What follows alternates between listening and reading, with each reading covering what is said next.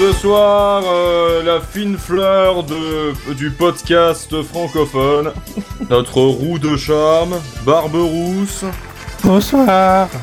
Notre spécialiste Féline et, euh, en couette et, et duvets en tout genre, Iji.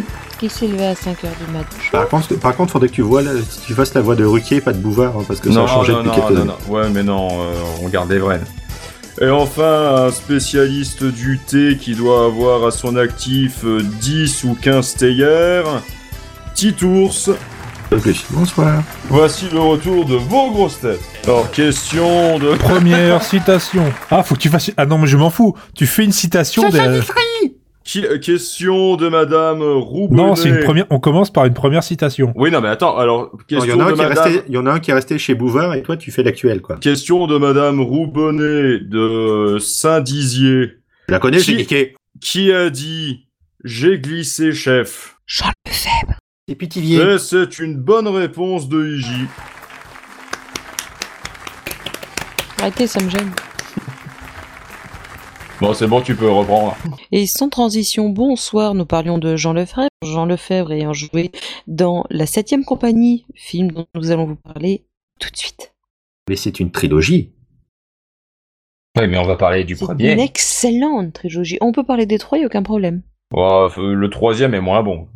Le troisième est différent. Oh, c'était le rire de Ruquier, ça. Sacha Guitry ah. Sacha Guitry. Bonne réponse de Barberousse. Donc, nous, nous disions donc ce, ce monument du cinéma français. On parle de quel? Du premier, le deuxième ou le troisième? Bah, le premier. Mais où est donc passé la septième compagnie? Voilà, parce que c'est pas la septième compagnie tout seul qui s'appelle. À l'époque, on faisait des, des titres qui voulaient dire quelque chose. Elle boit pas, elle fume pas, mais qu'est-ce qu'elle cause? Mais qu'est-ce qu'elle cause? On était très fort en titre. Et euh... Il y avait une Alors, autre phrase. Alors, fra... on boit frais à Saint-Tropez. Elle boit pas, elle fume pas, elle baise pas, mais elle cause.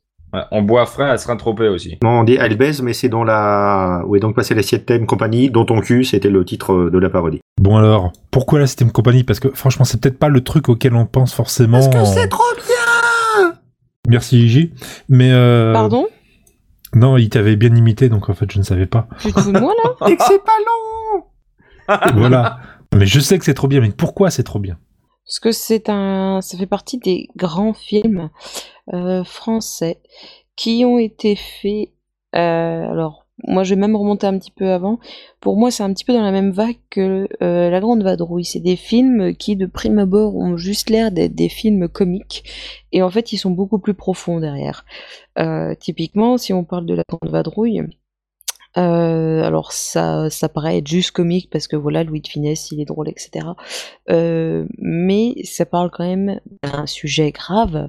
Euh, ça parle de la guerre. Et la septième, la, la Grande Vadrouille, pardon, euh, si on fait le petit historique, est un film comique de soixante-sept, soixante-six, pardon, du premier décembre soixante-six, et il a été le tout premier film à rire de la guerre à être diffusé en Allemagne. Outre son succès euh, incroyable en France, il a aussi réussi cet exploit, ce qui est un petit peu énorme quand on, quand on se souvient des tensions qu'il pouvait y avoir, et cetera. La septième compagnie, c'est un petit peu euh, dans, dans la lignée. C'est un film euh, qui va et comique, qui a une musique euh, entraînante, euh, avec des blagues que tout le monde connaît, même ceux qui n'ont pas forcément vu les films, tous les J'ai glissé, chef, un lapin chef, tout ça. C'est des choses qui sont restées, mais au-delà de ça, c'est plus profond. Il y a une vraie morale quand même, euh, sans parler euh, juste de, de l'esprit d'équipe, parce que c'est les trois qui euh, se barrent et qui restent ensemble, soudés, et cetera.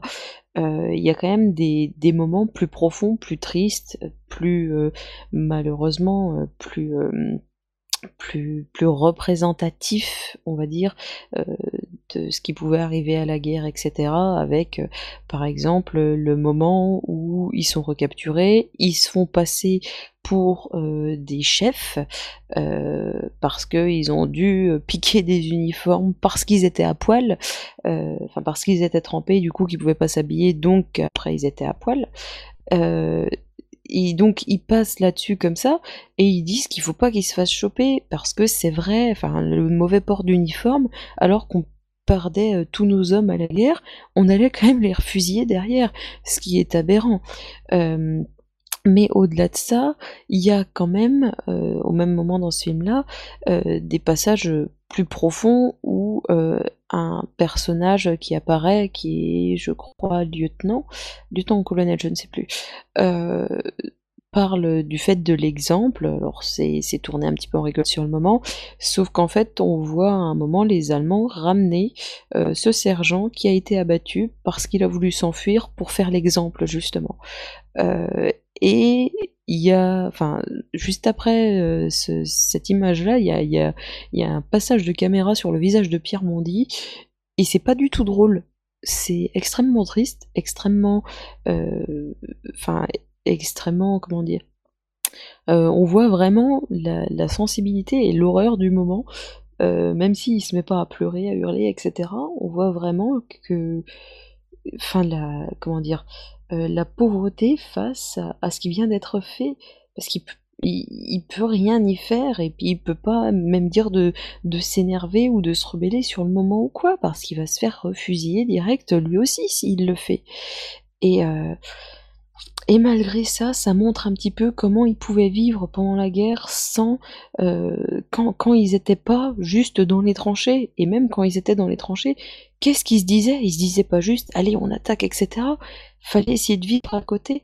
On voyait leur tranche de vie au-delà euh, de leur... Euh, de leur figure de soldat, quand ils reçoivent leur lettre, qu'ils ont des nouvelles de la sœur, qu'ils ont des nouvelles euh, de la boutique, de comment elle marche, et cetera. C'était pas juste des soldats, ils avaient aussi leur vie derrière, et ils avaient aussi leur personnalité, leur boulot, et c'est, c'est un film qui est, qui est très profond, et il faut voir au-delà de l'aspect comique, même si évidemment c'est à mourir de rire, il faut voir au-delà de ça, et il faut voir et ne pas oublier, et continuer de faire voir ce film. Merci. Je t'en prie. Bon ben voilà, je crois qu'on peut s'arrêter là. Ah mais moi non, je vais m'arrêter au merci. Un monologue hein. De moi, donnez au moins vos avis. Voilà. Bah, ce film il est très bien. Merci Papi. Bah, bah et quand euh, tu ouais, voilà, aussi quand tu pareil. Parlais de La Grande Vadrouille tout à l'heure, qui est resté euh, premier voilà. du box-office pendant non, je sais pas même trente si ans. C'est une trilogie, c'est pas trop long. Euh, avant il n'y a Titanic, pas d'impératrice. Euh, Titanic débarque. Mais il y a plein de trucs à dire. C'était Bienvenue chez les Ch'tis après avec. Euh, en deux mille huit, je crois. Mais qui est, qui est resté même encore plus loin, euh, si tu parles bah, du film français ouais. qui l'a détrôné, parce qu'on atteint, voilà, Bienvenue chez les Ch'tis, pour, euh, voilà, donc il est un peu resté pr- pratiquement cinquante ans, euh, je crois champion du box-office, avec ans à l'affiche, hein. dix-sept millions d'entrées en mille neuf cent soixante-six et soixante-sept, oui. Alors que euh, on n'était pas à soixante millions à l'époque, hein, faut le rappeler aussi. Oui, mais le, le ah, plus gros sûr, était fait, et après, enfin, quand tu regardes dans les seize millions, euh, seize, six cent mille entrées, euh, les entrées sont comptées, je crois que sur deux ou trois ans. Ils sont pas comptés sur dix après, ans. Peut-être qu'ils disent première exploitation, mmh, mais qui a duré pendant je sais pas combien d'années aussi. Euh, faut quand même avouer, t'es en train de comparer La septième compagnie à, euh, à La Grande Vadrouille, il y a quand même une sacrée différence. Je pense que le budget était pas le même non plus. Il y a... Euh... Il y a un duo, là, il y a un, il y a un trio, il y a, il y a une autre ah, vue de la guerre plus, aussi. Un, un, trio et, un trio et même un petit peu plus, parce que quand tu regardes des personnages comme euh, ben Robert Lannemoureux qui a fait le film, euh, ou euh, Pierre Tornade... Ouais, mais bon, en face, si t'avais du... Enfin, ouais, de Finesse et Bourvil, c'était les deux gros... Euh, les personnages enfin, sont les, faits... Voilà, c'était, c'était les plus gros qui existaient à l'époque. Même si tu ne sais pas voilà. les noms, tu sais qui ils sont, tu sais ce qu'ils disent. T'avais une grosse coproduction, t'avais... Oui, c'est les deux piliers du cinéma de l'époque, quoi. Il y a un peu moins de satire de la guerre, mais... Bah, il y a si, quand, quand même, même c'est un peu, peu le... C'est un peu le cœur du, du sujet, quoi.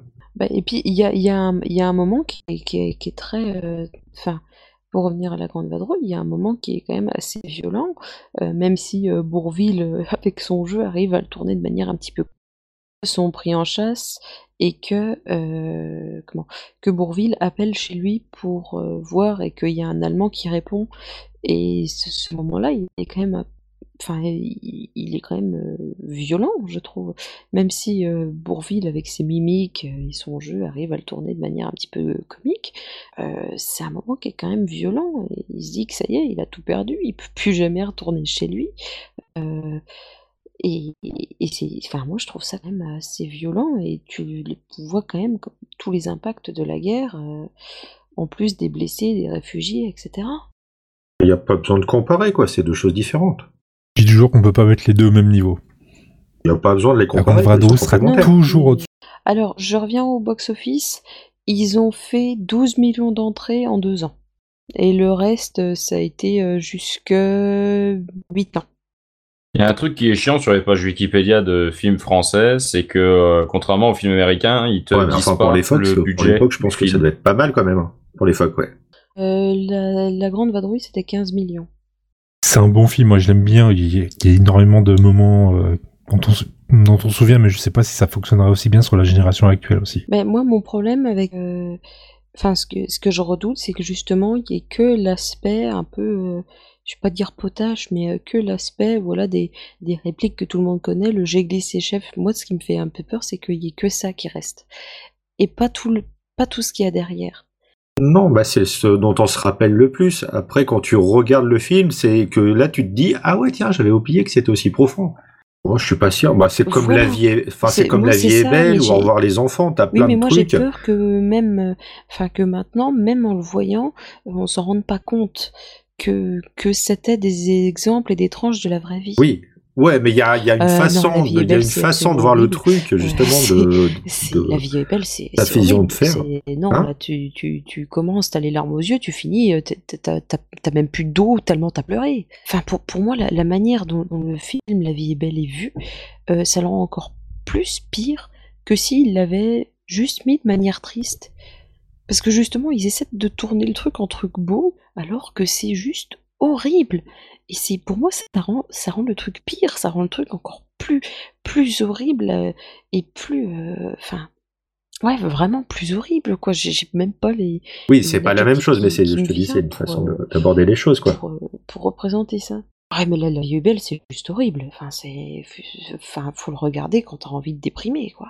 Non, il a pas voulu faire une comédie, mais justement, il a essayé de... Enfin, le... le, le Le personnage, justement, essaye de tout faire pour, justement, faire passer la chose. Donc, c'est génial de voir ça. Voilà. Enfin, enfin, enfin l'histoire est dramatique, de, de oui, mais la façon de faire la chose, justement, ça permet de, d'avoir une vision différente. Même si le fond, si oui, est forcément euh, compliqué. Et c'est horrible. D'accord. Et c'est juste horrible. Le... Non, mais vraiment, moi, si, si, j'ai... C'est... si j'ai à donner deux mots pour décrire La vie est belle, c'est magnifique et horrible. Eh ben, je vous remercie de ce débat. Ce soir, nous nous retrouverons la semaine prochaine. Euh, Papi fait de la résistance, euh, pour ou contre ? Pour. Mmh. Voilà. Non, mais c'était la semaine prochaine, ça. Merde, pardon, j'ai spoilé.